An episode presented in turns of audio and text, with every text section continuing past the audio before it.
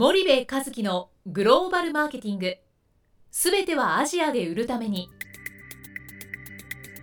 ポッドキャスト森部和樹のグローバルマーケティング。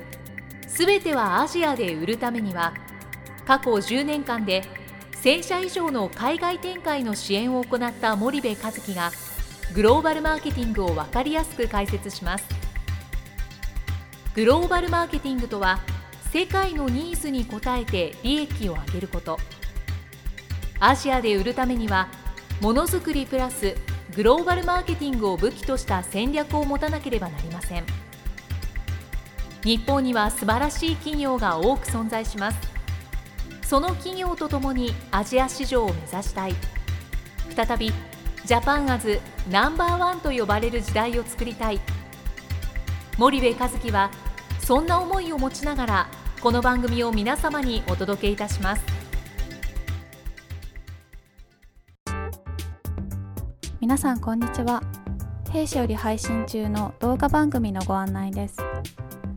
弊社ではスパイダーチャンネルという無料動画番組を配信しております。この動画番組は日本企業の海外販売チャンネル構築のノウハウを無料でお届けする番組です。またグローバルビジネスに関するさまざまな情報もお伝えしています。毎週火曜日金曜日の週2回配信。iTunes 内ポッドキャストにてご覧いただけます。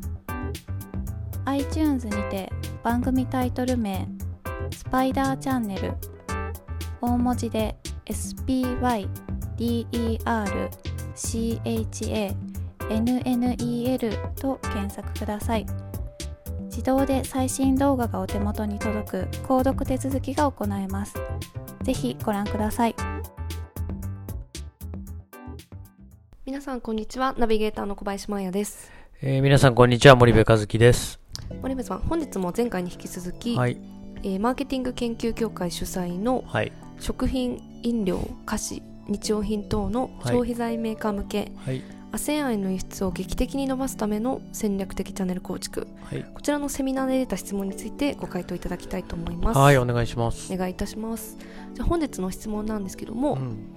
森部さんがいつも1カ国1ディストリビューター制はダメで、うん。はい。まあ、ディストリビューターを複数活用すべきだということをおっしゃってるんですけども、FMCG の場合はねあなおかつ輸出ではなくて原稿原原産原産原販の場合、はい。まあ、現地に、えー販売法人がある場合は、はい。複数のディストリビューターをはい。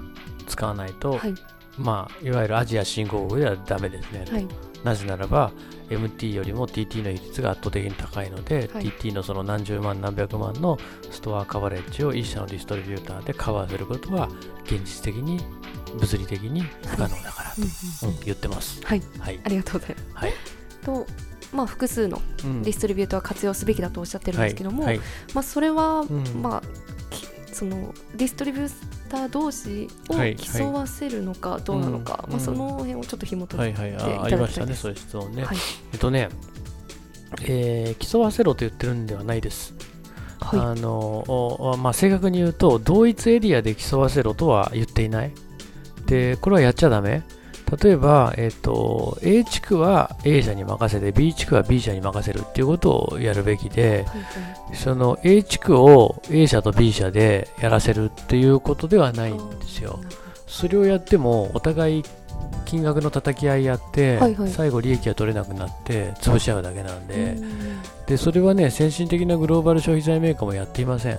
あくまでエリアで分けてる、エリアで、うん。はい例えばおあのベトナムでいうとホーチミンとハノイとダナンとかね。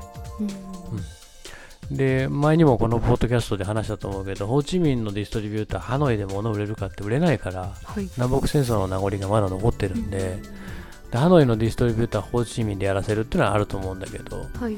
けどやっぱりそのハノイ本社のあ会社のねはい。ホーチミンの視点よりも、ホーチミン地場の会社のホーチミン本社の方がパワーがあるっていうケースの方が圧倒的に多いので、やっぱりエリアエリアだよね。うんで、まだまだね、日本みたいに、その全国津々浦々流通できるディストリビュータードーンみたいなところがないから、うん結局サブディス使ってたりするんでね。でサブディス使ってまとめちゃうっていうのもありなんだけど、いだとするとそのマージン構造をしっかり計算した上でうんうんサブディスどういうとこ使ってるかっていうのを全部把握した上で使うっていうのはベストだと思うんですけどね。でなんならホーチミンでもねあの12区プラスアルファあるわけなんですよエリアがね。うん。でそうするとその何区と何区はここにやらすけど何区と何区はここにやらすとかこういう分け方を区ごとにやっていくっていうそれぐらいやる。でうん。区と区の境界線でね、はい。この道のこっちは何区でこの道からこっちは何区って当然あるわけですよ。でそうするとあのたまにやんちゃなディストリビューターのセールスがそのクロスオーバーしたりするっていうケースもあるけども、はい。まあ、それぐらいの火花はさ覚悟前提だから、はい。あのしょうがないにしてもねはい。基本的にはその同一エリアで競争はさせない、あーということなので、はい。あのそういう意味での競わせようっていうことはないと。ただ A 地区の A 社と B 地区の B 社のはい。パフォーマンスを比べてね、はい A 地区の A 社 B 地区の B 社 C 地区の C 社 D 地区の D 社をそれぞれその各各エリアできのパフォーマンスを見たときに A 社がやっぱり一番効率いいね。なぜ A 社はこんなに効率よく販売できてセールスがいいんだろう、えーその A 社のノウハウを B 社 C 社 D 社に浸透させていったりもするし A 地区の A 社はすごくいいけども、はい。B 地区の B 社は良くないとなった時に、うん。まあじゃあ B 地区は別の Z 社に変えるとかね。うん。そういうことをどんどんやってディストリビューターをどんどん変えていくわけですよ。交換交換して。で最適なディストリビューションネットワークを作ってきてるっていうのが先進的なグローバル消費財メーカーで P&G の ASEAN なんかもともと50社とかね60社使ってたわけですよディストリビューター。けど今大体どの国でも1カ国8社ぐらい使ってて大手2社中堅6社みたいなね。うんで PG はそういう比較的中規模以上のディストリビューターを好むんだけどもはい。で中堅規模でいくつかはねもう完全に PG の商品しか売ってないみたいな会社あるんですけどね、ディストリビューターね。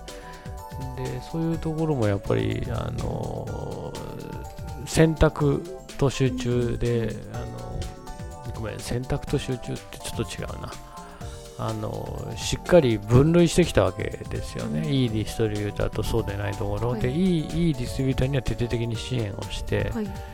えー選選んで、うん。えー来てる。はい。死者選別してきてるはい。のであのーうん。そういうことですね。ありがとうございます。はいではお時間やってまいりますので、はい。本日はここまでにいたします、はい。リスナーの皆さんありがとうございました、はいありがとうございました。本日のポッドキャストはいかがでしたか？番組では森部和樹への質問をお待ちしております。ご質問は podcast アットマーク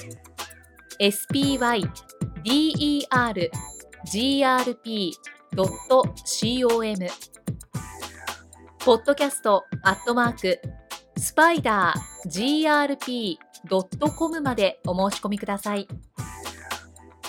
たくさんのご質問をお待ちしております。それではまた次回お目にかかりましょう。